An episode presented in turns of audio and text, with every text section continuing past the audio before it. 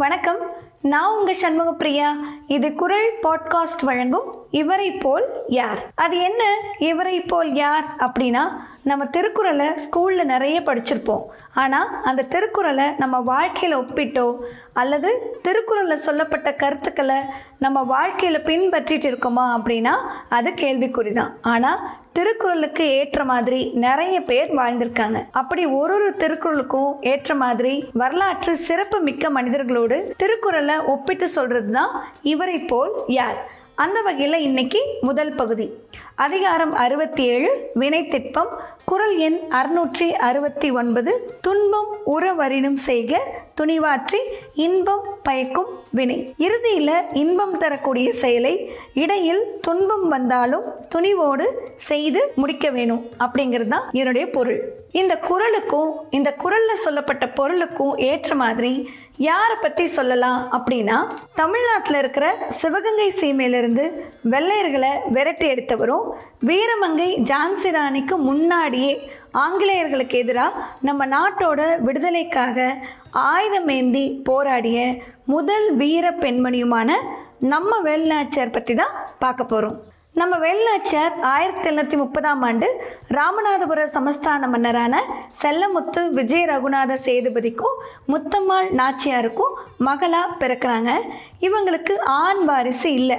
அதனால் இவங்க பொண்ணை ஒரு ஆண் மாதிரி நல்ல வீரமாக வளர்க்கணும் அப்படின்னு நினைக்கிறாங்க. அதனால் என்ன பண்ணுறாங்கன்னா ஒரு ஆண் என்னென்ன கலைகள் எல்லாம் கற்றுக்குவாங்களோ அது எல்லாத்தையுமே இவங்களுக்கும் கற்றுக் கொடுக்குறாங்க. அப்படி என்னென்னலாம் கற்றுக்குறாங்க அப்படின்னா சிலம்பம் குதிரையேற்றம் வாழ்வீச்சு வில்வித்தை வளரி இப்படி எல்லா கலைகளையும் கற்றுக் கொடுக்குறாங்க. அது மட்டும் இல்லை இவங்க நிறைய மொழிகளையும் கற்றுக்குறாங்க என்னென்ன மொழிகள்லாம் கற்றுக்குறாங்கன்னா கன்னடம் தெலுங்கு மலையாளம் துளு சமஸ்கிருதம் அப்புறம் வெளிநாட்டு மொழிகளான பிரெஞ்சு ஆங்கிலம் உருது இப்படி நிறைய மொழிகள் கற்றுக்குறாங்க இது எல்லாமே இவங்க ரொம்ப ஆர்வமாக கற்றுக்குறாங்க அது ரொம்ப முக்கியம். இப்போ யோசிச்சு பாருங்க இது எல்லாம் நடக்குமா அப்படின்னு இத்தனை கலைகள் நம்ம குழந்தைங்களுக்கு கற்றுக் கொடுக்க முடியுமான்னு இப்போ இருக்கிற சூழல்ல?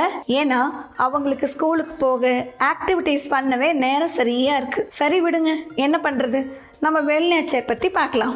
சரி இவங்க இவ்வளோ கலைகள் கற்றுக்கிட்டாங்க மொழிகள் கற்றுக்கிட்டாங்க ஒரு மன்னரோட மகளாக இருக்கிறாங்க. இவங்க எப்படி இருப்பாங்க? ரொம்ப திமிராக இருப்பாங்களா? இல்லை பணிவாக இருப்பாங்களா?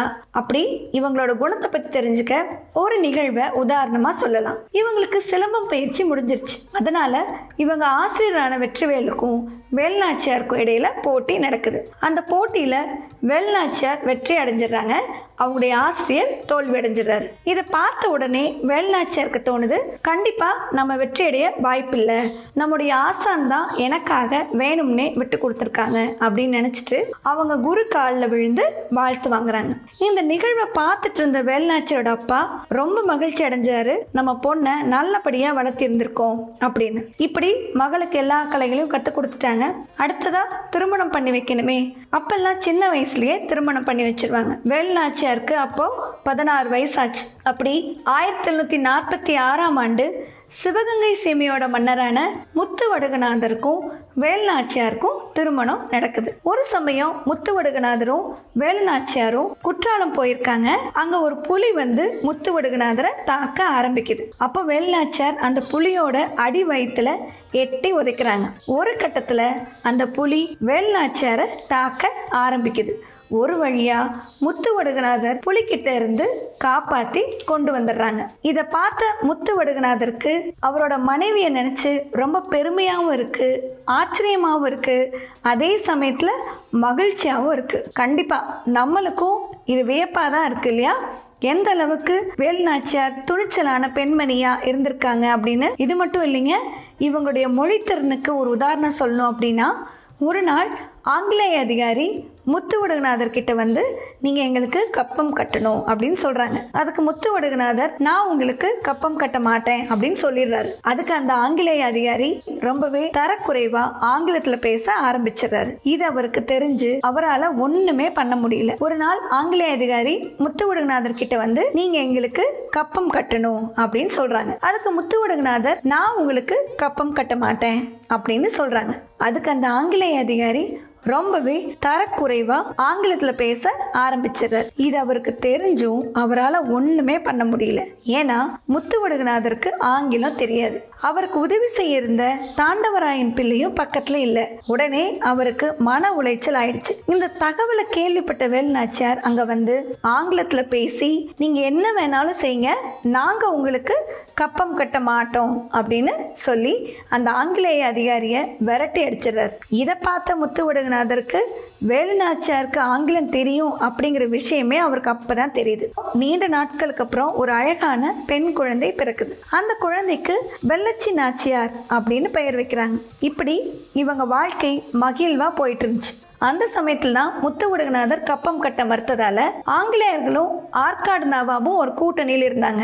இவங்களோட கூட்டணி படைகள் முத்துவுடகநாதரோட படைகள் இது ரெண்டும் காளையர் கோயில் அப்படிங்கிற இடத்துல சந்திச்சு போர் செய்கிறாங்க அப்போ அந்த இடத்துல முத்துவடுகநாதர் வீரமரணம் அடைஞ்சிடறாங்க. அதுக்கப்புறம் என்னாச்சு? சிவகங்கை சீமை ஆங்கிலேயர்கள் வசம் போயிடுச்சு. கணவர் இறந்த செய்தியை கேட்டு என்னதான் வீரமங்கியா இருந்தாலும் அவங்களும் இடிஞ்சு போய் உட்காந்துடுறாங்க இவங்களை எப்படி சமாதானப்படுத்துறது அப்படின்னு எல்லாருக்குமே குழப்பமா இருந்தது.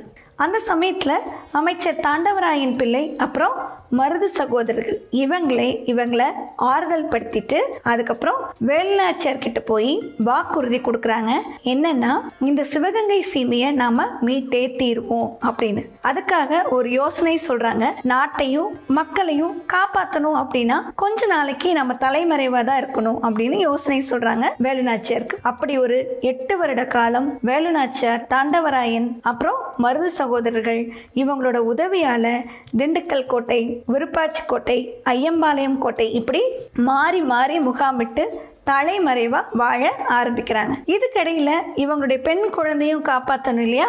அப்படி ஒரு எட்டு வருட காலம் ஆயிடுச்சு. இந்த சமயத்துல வேலுநாச்சியார் அவங்க கத்துக்கிட்ட கலைகள் எல்லாத்தையும் பயன்படுத்த தொடங்குறாங்க. இந்த நாட்கள்ல அமைச்சர் தாண்டவராயன் அவங்களோட முயற்சியால மக்கள் பிரதிநிதிகளோட கலந்து பேசி வேலுநாச்சியார் அவங்களுக்குன்னு ஒரு விடுதலை படை ஒன்றை உருவாக்குறாங்க. இந்த படையை ஆங்கிலேயர்களுக்கு தெரியாம தான் ரகசியமா உருவாக்குறாங்க. அதனால தான் இவங்களுக்கு எட்டு வருட காலம் தலைமறைவா இருந்திருக்காங்க இவங்க எல்லாருமே.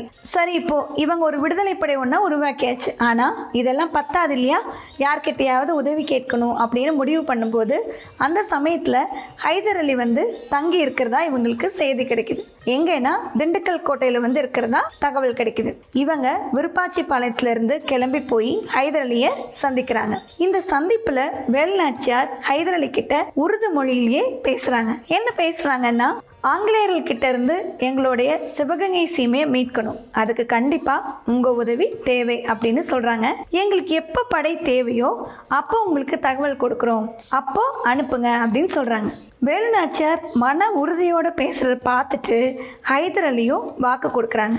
கண்டிப்பாக உங்களுக்கு உதவி செய்கிறேன்னு அந்த சமயமும் வந்தது. உடனே தாண்டவராயன் மூலமாக ஒரு கடிதத்தை ஹைதர் அலிக்கு அனுப்புகிறாங்க அதில் என்ன எழுதியிருந்ததுன்னா ஐயாயிரம் குதிரைகளும் ஐயாயிரம் குதிரை வீரர்களும் எங்களுக்கு கொடுத்து உதவுனீங்கன்னா நாங்கள் எங்கள் சிவகங்கை சேமையை மீட்டு எடுத்துக்குவோம் அப்படின்னு உருது மொழியில் எழுதியிருந்தாங்க. இது போலவே ஹைதர் அலியும் படைகளை அனுப்புனாங்க. இதுக்கிடையில் தாண்டவராயன் பிள்ளைக்கு உடல்நிலை சரியில்லாமல் போயிடுச்சு. அவர் இறந்தும் போயிடுறாரு. இதுக்கப்புறம் வேலுநாச்சியார் அரசியல் விவகாரங்கள்ல ஈடுபட ஆரம்பிச்சிட்டாங்க. இவங்களுக்கு இப்போ உறுதுணையா இருந்தது மருது சகோதரர்கள். ஹைதர் கிட்ட இருந்து கிடைத்த படைகள் அப்புறம் இவங்களோட விடுதலை படைகள். இது எல்லாத்தையும் சேர்த்து மூணு பிரிவா பிரிச்சு அங்கங்க நிறுத்தி வச்சுட்டாங்க. இந்த படைகள் எல்லாத்தையும் சேர்த்து சிவகங்கையை நோக்கி புறப்பட ஆரம்பிச்சிட்டாங்க. அப்படி போயிட்டு இருக்கும்போது ஆங்கில நவாப் கூட்டுப்படைகள் இவங்களை முன்னேற விடாம தொடர்ந்து தொந்தரவு கொடுத்துட்டே இருக்காங்க.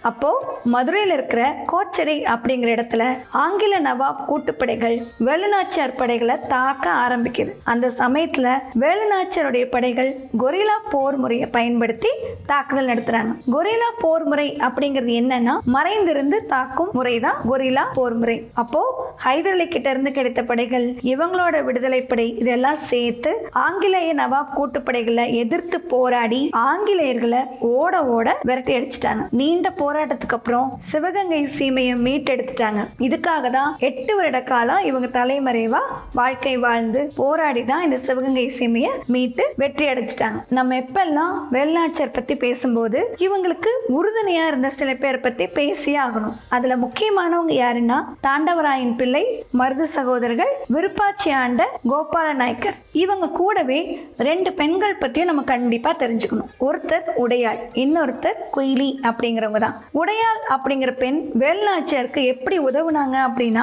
வேல்நாச்சியாரோட விடுதலை படைகளை ரகசியமா காட்டுல மறைச்சு வச்சிருந்திருக்காங்க. இதை கேள்விப்பட்ட ஆங்கிலேயர்கள் காட்டுக்குள்ள வந்து தேட ஆரம்பிச்சிடுறாங்க. இவங்க எங்க தான் வச்சிருக்காங்க அப்படின்னு. அந்த சமயத்துல உடையாள் அப்படிங்கிற பெண் கிட்ட வந்து கேட்குறாங்க எங்க உங்க படைகள்லாம்? அப்படின்னு கேட்குறாங்க. அப்ப அதுக்கு அந்த உடையாள் சொல்றாங்க எனக்கு எதுவும் தெரியாது. ஆனா தெரிஞ்சாலும் உங்களுக்கு சொல்ல மாட்டேன். அப்படின்னு சொல்றாங்க. இதை கேட்ட உடனே அந்த ஆங்கிலேய அதிகாரிக்கு கோபம் வந்து உடையாளோட தலையை வெட்டி வீசிடுறாங்க. இதை கேள்விப்பட்ட வேலுநாச்சியார் மனம் வருந்தி அந்த பெண்ணோட தியாகத்தை போற்றும் விதமா ஒரு வீரக்கல் நட்டு தன்னோட திருமாங்கல்யத்தை முதல் காணிக்கையா செலுத்தி அஞ்சலி செலுத்துறாங்க. இன்னைக்கு வரைக்கும் இந்த வழிபாடு தொடர்ந்துட்டு தான் இருக்கு.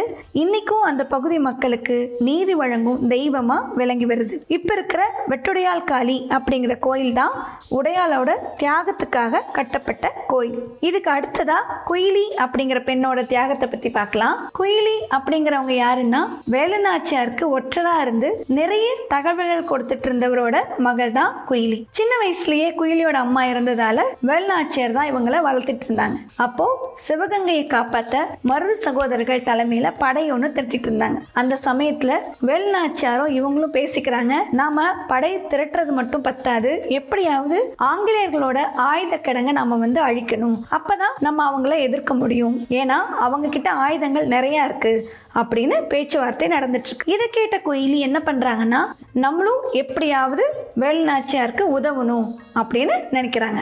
சரி ஆங்கிலேயர்கள் அந்த ஆயுதங்கள்லாம் எங்கே வச்சுருக்காங்க அப்படின்னா இப்போ சிவகங்கை சீமை அவங்க கண்ட்ரோலில் தானே இருக்குது அதனால் அந்த அரண்மனைக்குள்ளே தான் வச்சுருக்காங்க. அப்போது சிவகங்கை அரண்மனைக்குள்ள ராஜேஸ்வரி அம்மன் கோயில் இருக்குது அங்கே விஜயதசமி நவராத்திரி விழா நடந்துட்டுருக்கு. எங்கே பார்த்தாலும் மக்கள் கூட்டம். அப்போது இந்த குயில் என்ன பண்ணுறாங்கன்னா நிறைய வெண்ணெய் தன்னோட உடம்புல தடவிட்டு ஆங்கிலேயர்களுடைய ஆயுத கிடங்களை குதிச்சு அந்த ஆயுதங்களை எல்லாம் அழிச்சிடுறாங்க. இவங்க தான் முதல் தற்கொலை போராளி. அதாவது உலகத்திலேயே நடந்த முதல் மனித வெடிகுண்டு நிகழ்வு இதுதான். எந்த அளவுக்கு வேலுநாச்சியார் மேல அன்பும் மரியாதையும் குயிலி வச்சிருந்தாங்க அப்படின்னா வேலுநாச்சியாருக்காகவும் நாட்டுக்காகவும் இவங்களோட உயிரை மனித வெடிகுண்டா மாறி தியாகம் பண்ணி இருக்காங்க கணவர் இறந்த பிறகும் நாட்டை மீட்க எத்தனை துன்பம் வந்தாலும் சிவகங்கை சீமையை மீட்டெடுத்து வெற்றி கண்டிருக்காங்க நம்ம வேலுநாச்சியார். அப்போ கண்டிப்பாக இந்த குரல் இவங்களுக்கு பொருத்தமாக தானே இருக்கும்? துன்பம்